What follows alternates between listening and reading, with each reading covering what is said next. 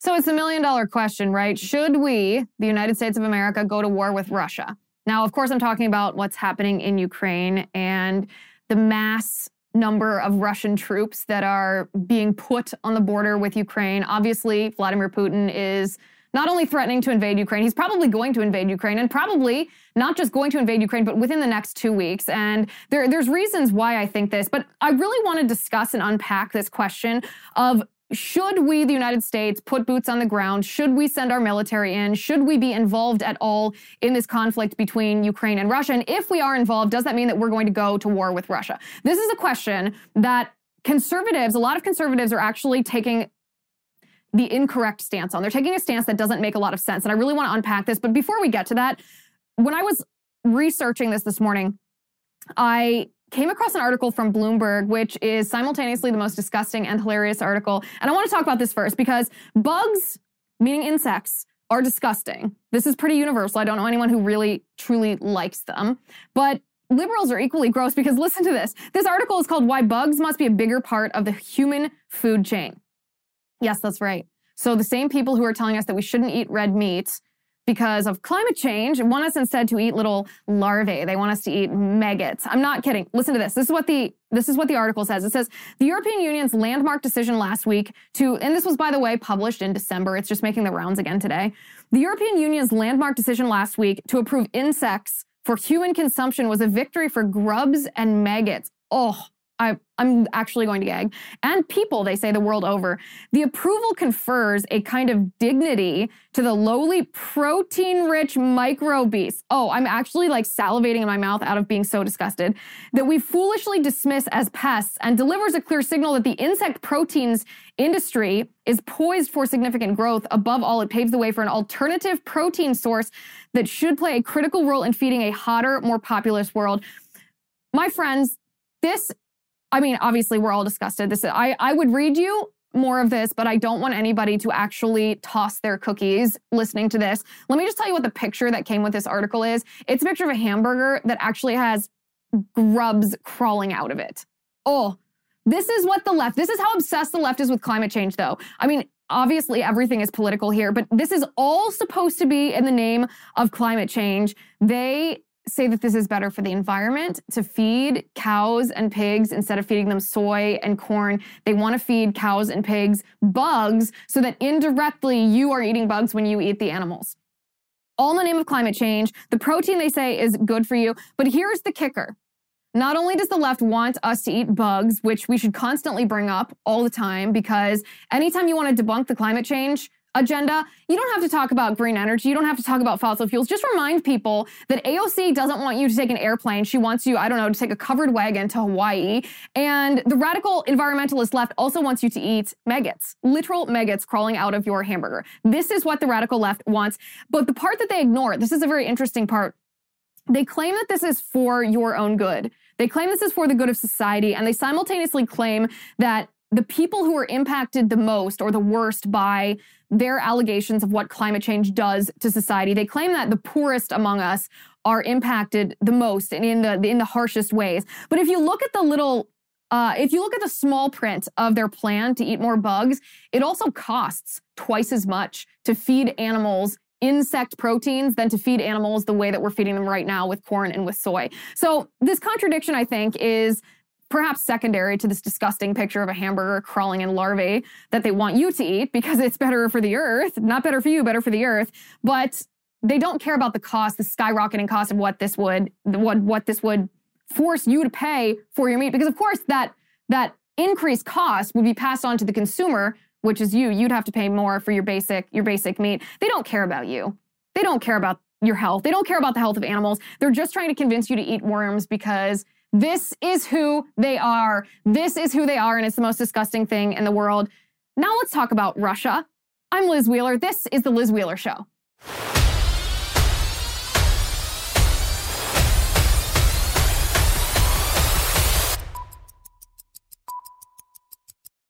All right, should we be going to war with Russia? And if we get militarily involved in the conflict or the impending conflict, maybe just a minor incursion, as President Biden would say, that's about to happen between the Ukraine and Russia, will, will it amount to war with Russia? We're going to talk about that in a second. But first, I want to talk about My Patriot Supply. Friends, one of the biggest problems that all Americans will face this year in 2022 is runaway food prices. But I have a solution that you are going to love. Get yourself some long term storage emergency food from My Patriot Supply, America's largest emergency food provider. Hands down, this is the most affordable way to buy emergency food. Get the four week emergency food kit, which provides breakfast, lunch, dinner, drinks, and snacks. Right now, you can save $50 on each four week kit that you order if you go to preparewithliz.com. You can pick up one kit for each person in your family, and then you can laugh at the sky high food prices at the grocery store, or you know these disgusting liberal articles that show hamburgers with larvae crawling off, uh, crawling out from under the bun. We don't want any of that. No, thank you. But don't wait to take advantage of this good offer. Go to preparewithliz.com right now. That's preparewithliz.com. You and I know we are the consumers. We see the grocery stores. We see the empty shelves. There's a reason that empty shelves Biden has trended on Twitter because we know that the supply chain crisis is a real thing. Make sure your family doesn't suffer from it. Go to preparewithliz.com right now and be prepared with your family. Okay, Russia. So this is a very interesting topic because there is a conflict among the conservative movement right now on what the foreign policy philosophy of not only the Republican Party, but of conservatives in general should be. So basically, the two classic foreign policies are isolationism, which is maybe the Rand Paul strain of foreign policy that basically says if it doesn't bother us on our shores, it's not our business. Let's just lock ourselves down, make sure no one's harming us, and let the rest of the world do what the rest of the world will do. It's not our business. It's a very it's a very libertarian strain of thought, but it, it it's increased in popularity because President Trump's version of America First foreign policy was closer to isolationism than what we had experienced under the Bush administration. The Bush administration also Republican, at least ostensibly so. The Bush administration was much more interventionalist. They believed themselves to be an arbiter of good, kind of your classic, the policeman of the world. And I, I think there actually is room for the world superpower, especially when we are a constitutional republic. We're the freest, most prosperous nation the world has ever known, the most just nation. There's, of course, a role that the United States should play in helping enforce international law. But then we have you know the toppling of regimes this this regime change mentality that crossed the aisle from the bush administration in Iraq to Hillary Clinton when she was Secretary of State under the Obama Biden administration, what happened in Libya. There's this regime change mentality where these very powerful politicians would go in and they would just decapitate both literally and figuratively these despotic regimes, which is fine in one sense, it sounds fine. But what happens is that you leave this power vacuum once you get rid of a despotic regime. You leave a power vacuum. So, in these power vacuums, not only can despotic regimes obviously take hold because there is that power vacuum, but we have terror groups like ISIS, for example. That's what happened in Iraq. That's what happened in Libya. ISIS K. We have, you know, of course, the Taliban. Hopefully, they're not going to take over in Afghanistan. But given Biden's botched withdrawal in Afghanistan, the same situation is happening there. So we have this competition between these two extreme ends of the spectrum this isolationism that doesn't take into account that we are no longer a nation where in order to wage an attack on each other or we're no longer a globe I should say that in order in order for one nation to wage an attack it takes months of a transport ship with weapons of war crossing the oceans before you can stage this war of attrition we're no longer in that situation in our globe right now. We have this ability to not only launch attacks from the air on each other, but we have this immediacy of attack. So you can't just lock down your borders and say, okay, well, unless someone tries to come and take come and stage a siege against our country at our borders, then we're not going to pay attention to what happens around the world. You have this other end, this interventionalism that's, you know, ridiculous. It's it's regime toppling, it's nation building. Both of these are wrong. And so when I hear conservatives and when I call out the names of these conservatives, know that I do so because not out of any animosity, but because we in the conservative movement actually believe in the public sphere. We actually believe in the public court of opinion. We want to bring our ideas to this public court of opinion and we want them debated. We want people to push and pull at them and identify the pros and the cons. And we should be competing our ideas against one another. So when I say names like Tucker Carlson and Jesse Kelly and Matt Walsh, I'm identifying them by name because they're articulating a a foreign policy that's much closer to the isolationist end of this spectrum. And so they immediately jump to this question should we go to war with Russia? If we, the United States, get involved in what's happening with Ukraine right now, this buildup of Russian forces on the Ukrainian border, then it's going to cause the United States to have to send our sons and daughters in harm's way to go to war. We don't want a war with Ukraine. And we shouldn't be involved at all. Let Putin do what Putin will do with Ukraine, and it's simply none of our business. And I actually really, really hate this question I hate the question of should we go to war with Russia because I think it misses several really important points that we should be addressing before we ever get to this question. In other words, this question itself is very hyperbolic. It's very extreme. It's it's something that you would tweet instead of having an hour or two hour or three hour long um, symposium where you discuss the proper role of the United States in world conflicts. And so I, I want to go through a little bit of my thought process of how I'm looking at this conflict in Ukraine and how I'm analyzing what the proper role of the United States government is in being an arbiter around the world when another nuclear power like Russia, but an adversary, I don't want to quite say an enemy, but a hostile foreign nation, which Russia is to us, when they are going beyond simply saber rattling, when they are threatening the sovereignty of a nation like Ukraine, when they are threatening the self determination of a nation like Ukraine.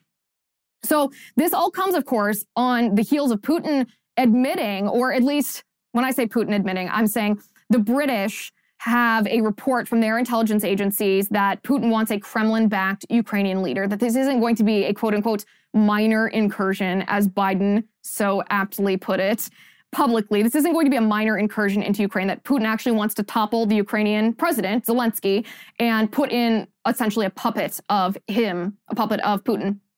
So let, us let, we have to go back a little bit. We have to go back a little bit to understand what's happening here. And to understand what's happening here, we first have to ask why is Russia doing what Russia is doing? Why are they building up this this force on the border of Ukraine? What is it that they want? Because I can't imagine that Russia, being a nuclear power, wants to get into a an apocalyptic, really, nuclear war with the United States.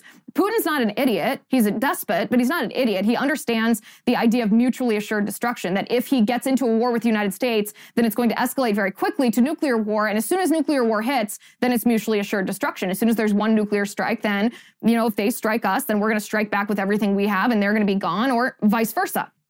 That's why there hasn't been nuclear war because of this mutually assured destruction. So, why is Russia doing this? Well, Russia's doing this for two reasons essentially because they believe that the Ukraine is part of Russia. After the Soviet Union, of course, this there were nations that were broken off from the Soviet Union. They became their own sovereign nations. Russia never recognized this. This was something that was done by the rest of the world, but Russia believes that Ukraine is part of Russia. They feel that they have a right to take back what is theirs. That is not how the international community views this. The international community views this, that views international borders as being sovereign. We no longer, in the developed worlds at least, really accept nations taking over other nations. We don't accept boundaries being changed by violence anymore. That's there's there's a a little pause, I guess you could call it, on that in our world history. I know the history of the world has been what exactly I just described, taking over other nations by force. But we no longer really do that in, in the developed world. And so Russia is violating what I would call an international norm the other aspect of this is you, the Ukraine really wants to join NATO, and Putin doesn't want Ukraine to join NATO because if Ukraine joins NATO, then obviously he's not going to be able to bring Ukraine back into Russia. And he knows about Article 5 of NATO, which says that when any NATO nation is attacked, the rest of NATO, the entirety of NATO, has to militarily come to the defense of that nation. So this is essentially all about NATO, but it's about NATO in the sense that Putin thinks that the Ukraine belongs to him to begin with. He doesn't recognize the sovereignty of the Ukraine. That being said, I don't think that Putin wants war with the United States. When I'm analyzing this, when I'm analyzing what that would mean, I don't think that Putin wants war with the United States. I think what Putin believes is that he can get away with what he's doing he can get away with Biden's minor incursion on the Ukraine because Joe Biden is president of the United States. That's what Putin believes. Putin believes that the United States is not going to respond militarily. He believes that NATO won't respond militarily. He believes that Europe won't respond militarily because Europe typically follows what the United States does, even NATO. I mean, we're the biggest funders of NATO. We give the most money. The United States gives the most money to NATO. Usually, NATO does what the United States wants. So, Putin, I don't think, wants to go to war with the United States, but he doesn't think that the United States will respond militarily, which brings us to this second question. What we're facing right now reminds me a little bit of what we faced in August, where the options for what were happening in Afghanistan were a lose lose. It was either we let the Taliban take over, which is what Biden ultimately did, which of course was an enormous loss a literal enormous loss. 13 US military service members died, plus the subjugation and oppression that the Taliban is waging against the Afghanistan, the people of Afghanistan, women in particular, is horrendous. That was one. Or the other was we increase our military force in Afghanistan in this 20 year war that has just been dragging on and on and on without a clear victory, continues to drag on and on and on, costs us more money, costs us more manpower, and you know that's that's not ideal either so this lose-lose situation that we were in in august with afghanistan is being repeated in a sense not not exactly the same scenario but we're facing this this lose-lose situation with what's happening in ukraine regarding russia for the exact same reason and what i mean by that is the exact same reason is what's happening with russia in ukraine is not just happening arbitrarily this is not just fate. This is not just, you know, the weather changing. No, what's happening is happening as a result of deliberate political choices. In this case, deliberate political choices made by Biden, by Joe Biden's weakness. Putin knows that he can push Biden around. Now, this is not just speculative. He's actually proved this. He did what's called a test balloon on the Biden administration, where Russia waged cyber attacks against us, the United States. You remember the colonial pipeline. And how did Joe Biden respond to this? It should have been treated as an act of war. It should have begot sanctions. It should have begot some kind of response from the United States when we're attacked by Russia. But what Biden said is he said, I gave Vladimir Putin a list of 16 off limit sectors. The rest of the country, he insinuated, you can go ahead and attack, you can wage cyber attacks against, but 16 sectors are absolutely off limits. If I'm Putin in this situation, I am literally laughing my head off. I have just committed an act of war against the United States, and then I'm given a list by Joe Biden of what I shouldn't of what I shouldn't attack next. This is the ultimate act of weakness. And then, of course, fast forward a little bit to what happened in Afghanistan, and Putin is right there. He's looking, he's right next door looking in, and he's seeing that Joe Biden surrendered. He's seeing that Joe Biden, even in a war that we have invested in, for as long as we've invested in Afghanistan, and not only financially invested, but one that we have a vested national interest, meaning Al Qaeda wants to kill us, the Taliban harbors Al Qaeda. ISIS wants to kill us. ISIS K is growing in the region.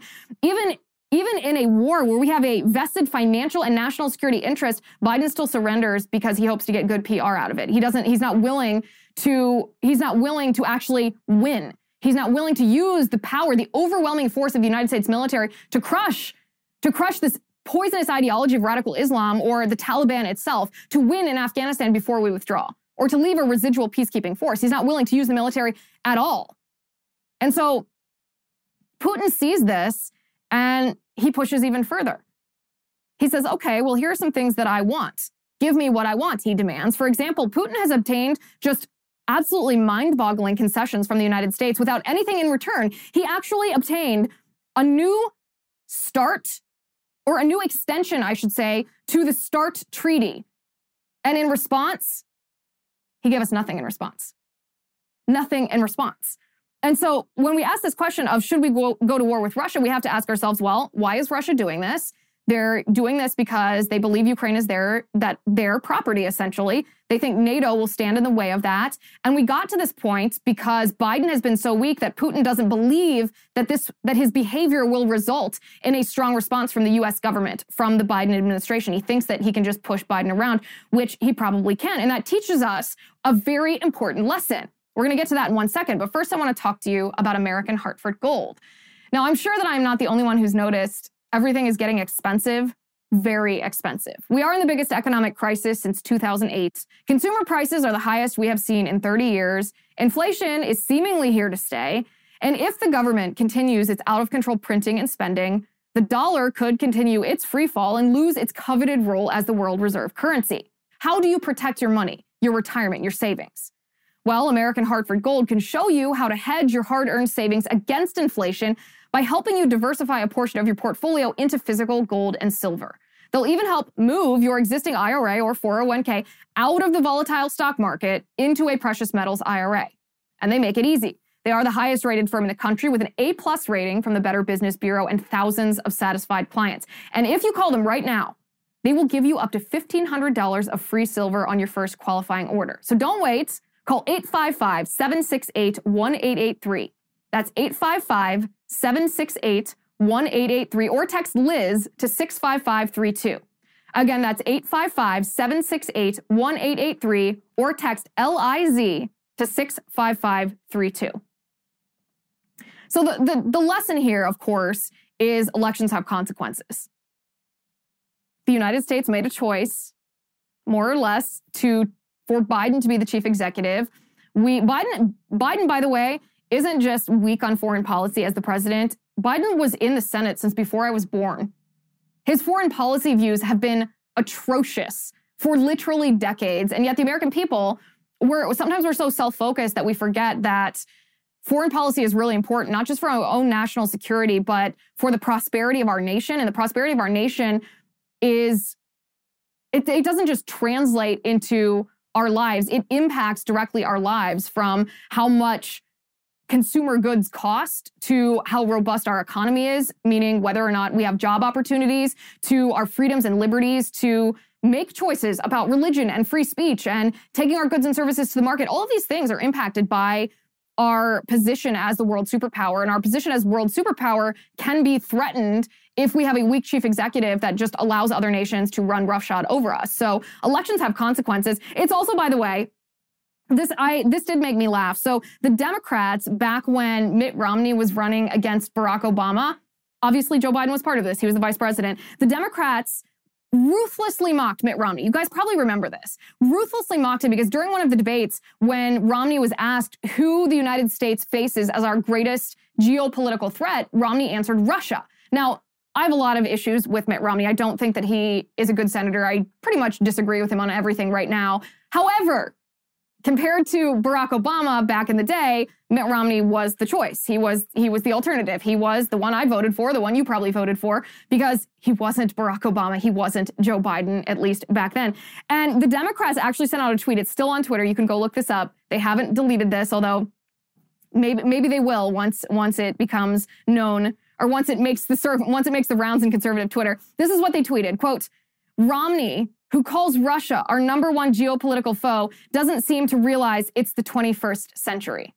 Because remember when Obama said the 21st century has called and want their foreign policy back, and he thought he was so funny, and all these mainstream media talking heads just laughed, and, you know, like this was the most hilarious joke that was ever made, mocking him. Well, fast forward just a little tiny bit. After Barack Obama and Joe Biden ignored Russia, you know, Hillary Clinton with her red reset button we sold our, our uranium to, to Russian, basically to Kremlin backed entities, thanks to Hillary Clinton. And look at where we are now. Putin thinks that he can just push Biden around, push Biden around, that he thinks that he can just stage an invasion of Ukraine and Biden won't respond at all. So this, now, now we go back to this, this idea, this false choice between intervention, interventionalism, and isolationism. These are two extremes. They're on the extreme ends. Now, I wouldn't even say that we should find a happy medium here because I don't think that foreign policy is just this linear structure. It's not just a linear spectrum. There's actually what I would call secret option number three. Now, it's not really a secret option. This is a foreign policy that many great people, including Ronald Reagan, espoused and espoused successfully. And President Trump actually practiced a version of this. So the Ronald Reagan foreign policy is called national interest. That's the question that you apply to every situation. Is it in the United States national interest to get involved, to protect or defend or challenge or go to war? Is it in our national interest? Not just is it in the interest of the people involved or of that nation that's involved or even in the interest of the world? Is it in our national interest? President Trump called this America First, that he was going to put our country, in our country's interests, primary. And, you know, President Trump was actually told that he was selfish, told that this was terrible by the interventionalists in both parties. Again, these foreign policy, this, this dichotomy of foreign policy isn't just among conservatives, it's on the left as well. There are people, there are people like Hillary Clinton who never, never met a country she didn't want to bomb. And then there are the anti-war, you know, the anti-war peace sign protesters on, on the radical left as well, the hippie version people, the anti-Vietnam War people. So it, it's not really a partisan issue per se at this point. But this, this other option, this national interest, this is how we should be looking at Ukraine. We should be asking, well, is it in our national interest to get involved in what's happening right now? What is our national interest in Ukraine? And if you look at this, if you analyze this, this actually tells us then what the proper course of action should be. What is our national interest in Ukraine? Well, first, there's some indirect national interests in the sense that how Biden behaved in Afghanistan gave cues to both Putin in Russia and to President Xi Jinping of China how the United States will respond when these other nuclear nations misbehave or even violate international norms or even violate international laws. So there's always this indirect this indirect ramification of your response to one situation because it, it signals to somebody else. Maybe even we're talking about Kim Jong un, maybe we're talking about Iran. All of these different hostile nations or nations that are hostile to the United States look to situations they are not involved in to apply the United States' response to a situation that they might want to create. So if Iran wants to become a nuclear power, they say, well, Trump was going to stop us from doing that, but will Biden?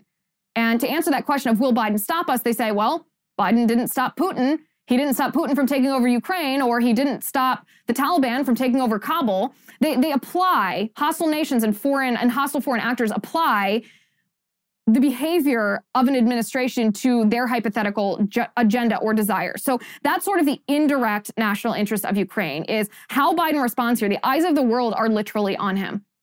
Now, the, the other part of this is perhaps we don't have a strong or a strong enough strategic interest or national interest in Ukraine.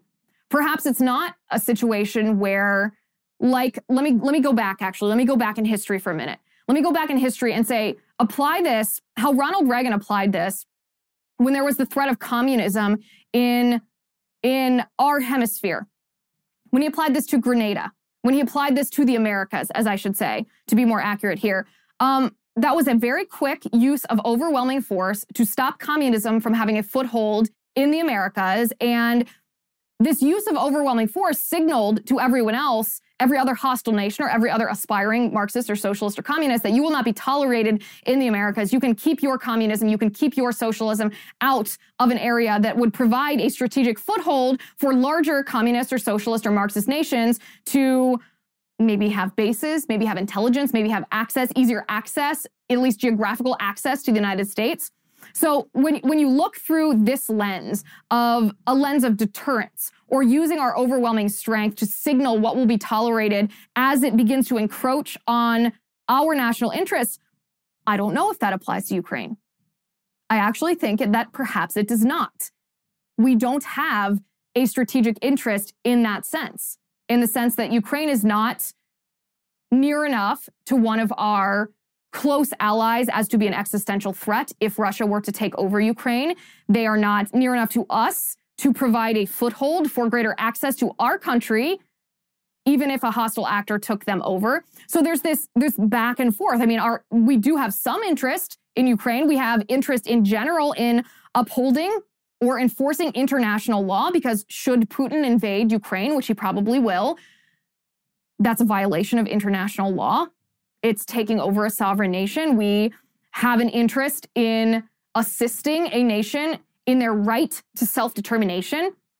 So you can see we can go back and forth between these competing interests. Which interest is the larger interest? Which interest becomes dominant, therefore helping inform our decision on how we should respond when Putin invades Ukraine. And I, I, keep saying when and not if because it's it's pretty widely known in military circles that when you have this buildup, this this massive buildup of troops on the Ukrainian border, you have about two weeks.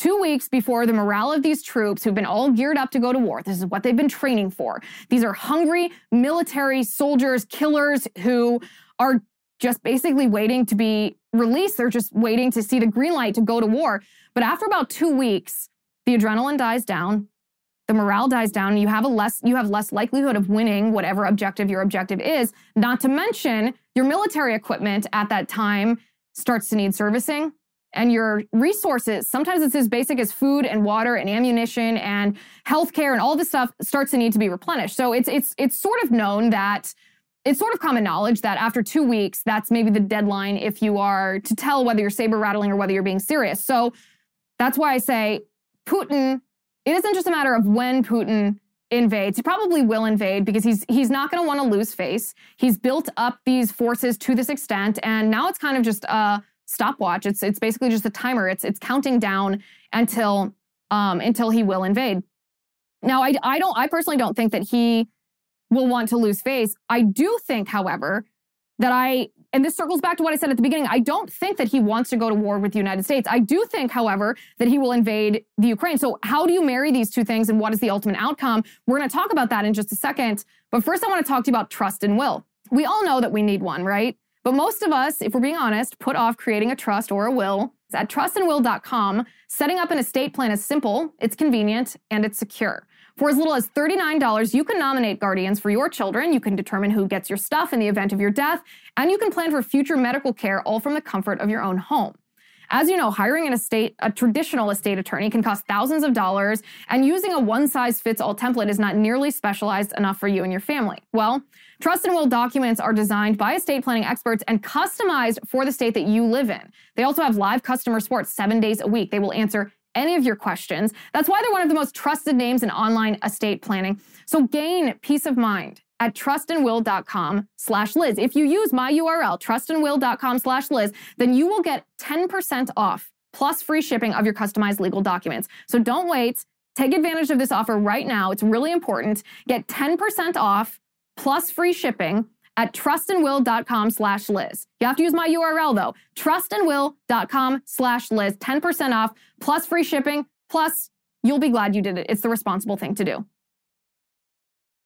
So, how do you marry this idea that Putin does not want to lose face now that he has amassed his troops on the border of Ukraine versus this idea that Putin doesn't want to go to war with the United States because mutually assured, assured destruction still still exists. This is still a thing. Well, it ties back into what's happening with NATO and it ties back into what Biden has said publicly. So I've I've mocked Biden for using this word or this phrase minor incursion. He was talking to the press and he said, "Well, you know, if Putin, if it's just a minor incursion, I don't know if the United States will respond militarily. And of course, there was huge backlash, and Biden walked back and said, if even one, one, one unit or whatever he called it, one attachment goes into the Ukraine, then we will respond with overwhelming force. Well, huge contradiction there. So again, we don't know exactly how he's going to respond here. It seems that he's more interested in what the mainstream media, what CNN and you know MSNBC and the New York Times think of think of his press conferences versus applying his foreign policy responsibly. But here's the thing: there's there's some geographical complicating factors in exactly how Putin is behaving that tips his hand a little bit. So what he's doing is he's He's amassing these troops at the eastern border of Ukraine. Now, the eastern border of Ukraine is actually very pro Russian. You go in there and people identify as being Russian. They speak Russian. They actually might welcome Russian troops. We're not talking about the rebel groups that you would find in Western Ukraine. This is a very Russian influenced part of Ukraine. And Putin's not stupid. Putin knows this. So if you are amassing troops on the eastern part of Ukraine, it might mean, well, you don't really want this to be a bloody battle. You want this to be more of a show. And you want this to be a show because you want to extract concessions in order to stop. And that, my friends, I think is what Putin is doing here. I think that he is planning on invading. He's planning on a minor incursion. And Biden, by the way, is also tipping his hand. When he says that, when he makes that comment about a minor incursion, he's not just talking about what the United States thinks of this or what the how the United States might respond. think about Biden's conversations behind the scenes. Do you think, for example, if Germany, what Germany thinks or how Germany will respond if Putin invades the eastern part of Ukraine, do you think Germany cares? I don't. I think my speculation, my educated guess, is that the Biden administration talked to the Germans and the Germans said, we are not on board with military action if Putin just in, invades the eastern part of Ukraine. In fact, I think that that's NATO's view. I think that's all of Europe's view. I don't think Biden was just speaking for himself there. I think he's speaking about the international consortium here. And Putin knows this. And so, what does Putin want? He wants Ukraine back. He wants to prevent Ukraine from becoming part of NATO. He doesn't really want a bloody battle here. So, he chooses a part of Ukraine that's very pro Russian, knowing that European powers like Germany aren't interested in a bloody battle over the eastern part of Ukraine, knowing that Biden doesn't want to go to war with Putin, know that, knowing that Biden doesn't want to go to war anywhere without international without international consent essentially, since Biden doesn't want to be the leader. He doesn't want to say, we, the United States, are doing XYZ and the rest of you should follow us. He doesn't want to go without the permission of the United Nations and NATO and all of these other international European powers. And so maybe Biden's thoughts are really revealing here. Maybe he's signaling to Putin, it's, it's weakness that he's signaling, but he's signaling to Putin, well, if you do this, we're really intent on stopping you from doing this, but not militarily. And it's not like it's not like Biden's interested in diplomatic sanctions. It's not like he's interested in economic sanctions. It's also different, by the way, to th- to publicly threaten sanctions against a nuclear power like Russia versus threatening sanctions on North Korea or threatening sanctions on Iran. It's actually stupid to threaten sanctions on Putin because what happens is the more you demonize Putin, the more you drive him into the arms of the Chinese. And what could be more dangerous to our entire globe than Russia and China, probably the second and third most powerful countries after the United States, and both nuclear powers? What could be more dangerous than the two of them forming an alliance, uh, a hostile alliance against the United States? So what Biden's doing is not only weak, it's not only naive, it's actually very dangerous. Because if Putin feels demonized by the entire international community, he is going to turn into the arms of China. Meanwhile, of course, China is buzzing Taiwan with their with their jets. They are they are pushing, they are sending their test balloon, challenging Biden because they see Biden's very weak response to this. And what does Biden want more than anything else? He wants to get away. He wants to end this without any bloodshed, which is fine. That's that's a fine goal. It's not that that in and of itself is is a problem. It's that he's he's put himself in a position where he's in the he's not in a negotiating position of power. He's in a position of weakness. And so what is he going to do? What is he going to do here? That's why he goes back and forth. I don't know what he's going to do. I know what he should do.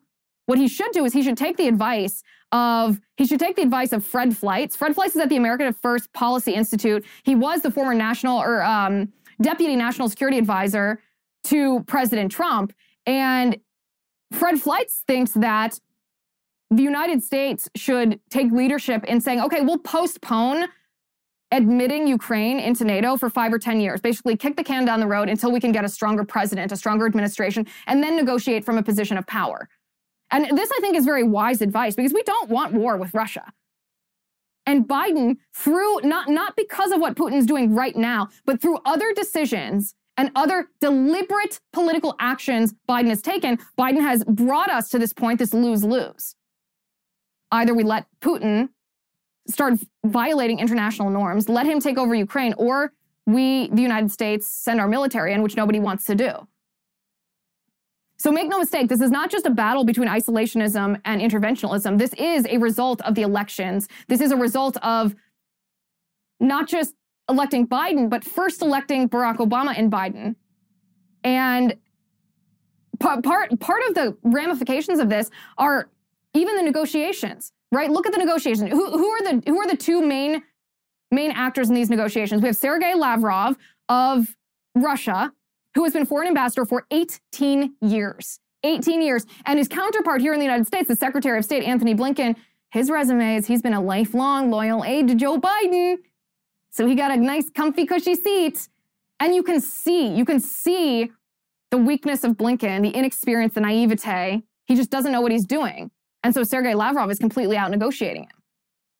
So, what, what Biden should do, to wrap this up, what Biden should do is behind the scenes, privately, not publicly, he should threaten Putin with very serious sanctions. Publicly, he should not, because publicly is going to demonize Putin. It's going to it's going to cause Putin to feel that he's losing face and it's going to drive him into the arms of China. So privately, Biden should be tough. He also should understand the indirect consequences of all of his foreign policy. So, Afghanistan or his response to the hacking of the colonial pipeline, all of these things lead Putin to believe, and perhaps rightfully so, that Biden will not respond with any force if Putin goes beyond saber rattling and actually invades Ukraine. And then, if and when Putin does invade Ukraine, Biden should give lethal aid to the Ukraine so that they can try to enforce international law, that they can defend their right to self-determination, and so that it's very costly for Putin to do something like this, so that Putin is not does not go unpunished for his behavior, even if the United States is not going to send troops into battle. So, all, all of this to say is perhaps war with Russia can be avoided. It should be avoided. But what should really be avoided is politicians who lead us into a lose lose situation. Politicians who degrade the power of the United States and give that power essentially to dictators like Vladimir Putin and bring us through their incompetence to the point where we actually even have to entertain this horrible question that I hate because it's really a false choice. So, moral of the story is the American people, you and I, well, perhaps not you and I, because I don't think you and I were stupid enough to vote for Biden, but the others who did vote for Biden should know better the next time, and they should not do it. I'm Liz Wheeler. Thank you for watching. Thank you for listening. This is The Liz Wheeler Show. The Liz Wheeler Show is produced by Jonathan Hay, executive producer Chad Abbott, director of photography Kevin McRoberts, editor Alejandro Figueroa, sound mixer Robin Fenderson, director of marketing Emily Washler, production and talent coordinator Matt Toffler, and senior publicist Patricia Jackson. This has been a Soundfront production.